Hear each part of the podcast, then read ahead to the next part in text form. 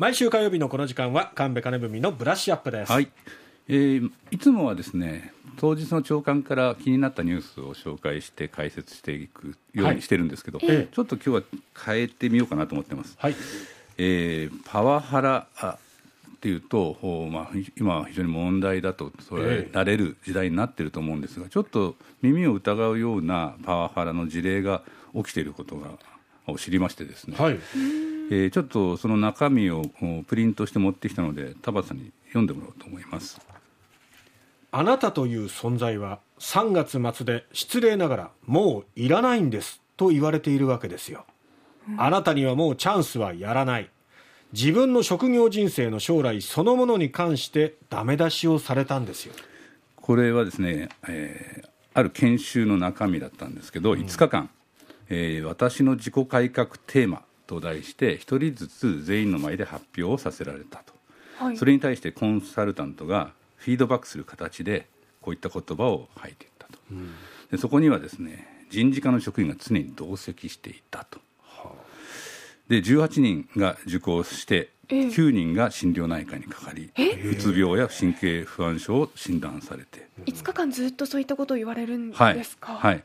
この体験者は長時間にわたって参加者全員に人格否定の言葉が浴びせられるのを聞くのもつらかった、あれははっきり言って拷問ですというふうに述べています。実はこれは大学も運営する関西にある学校法人がにせんじゅうろくねんに職員に対して行った研修なんですね。へ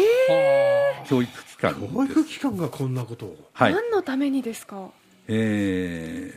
ー、退職をさせたいというのははっきりしていたようですね。追い込んで、えーまあ、人件費の削減をしたかったのかどうか分かりませんけれども、まあ、損害賠償を求めて提出をして、まあ、裁判が続いていますが、うん、行政に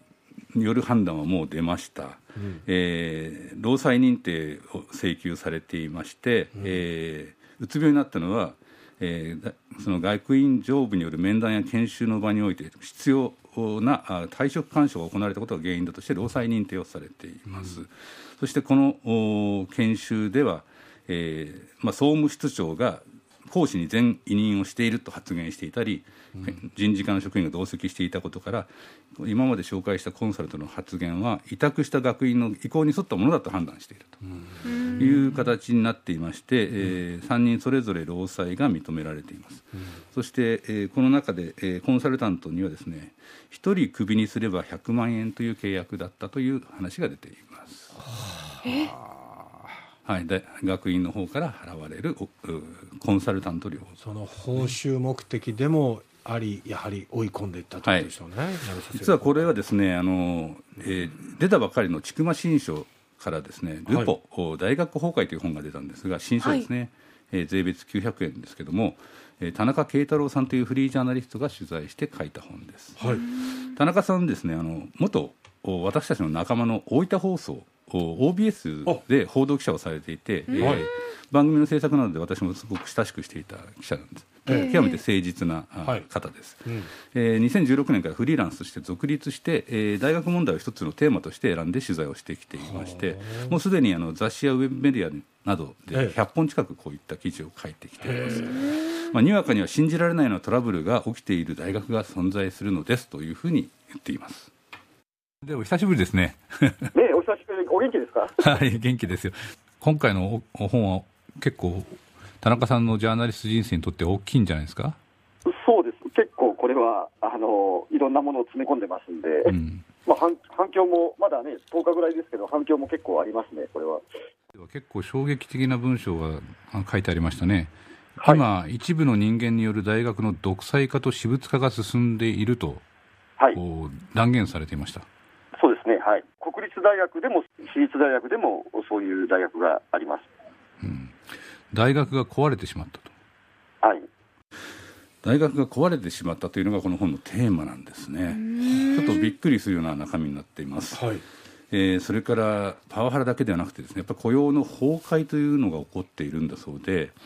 えーまあ、ふたつのにせんじゅうはちねん問題というのがあったんだそうです。ええー、じゅうはちねんですね、ええ、それはにせんじゅうさんねんに労働契約法が改正されて、えー、有期雇用有期契約で働く労働者がごねん以上勤務した場合に無期雇用への転換権が図られるようになったと。これは労働者 の, あの立場を守るためのものですが、はい、そのごねんご、えー、にせんじゅうはちねんに非常勤講師や職員の大量雇い止めをする大学が現れた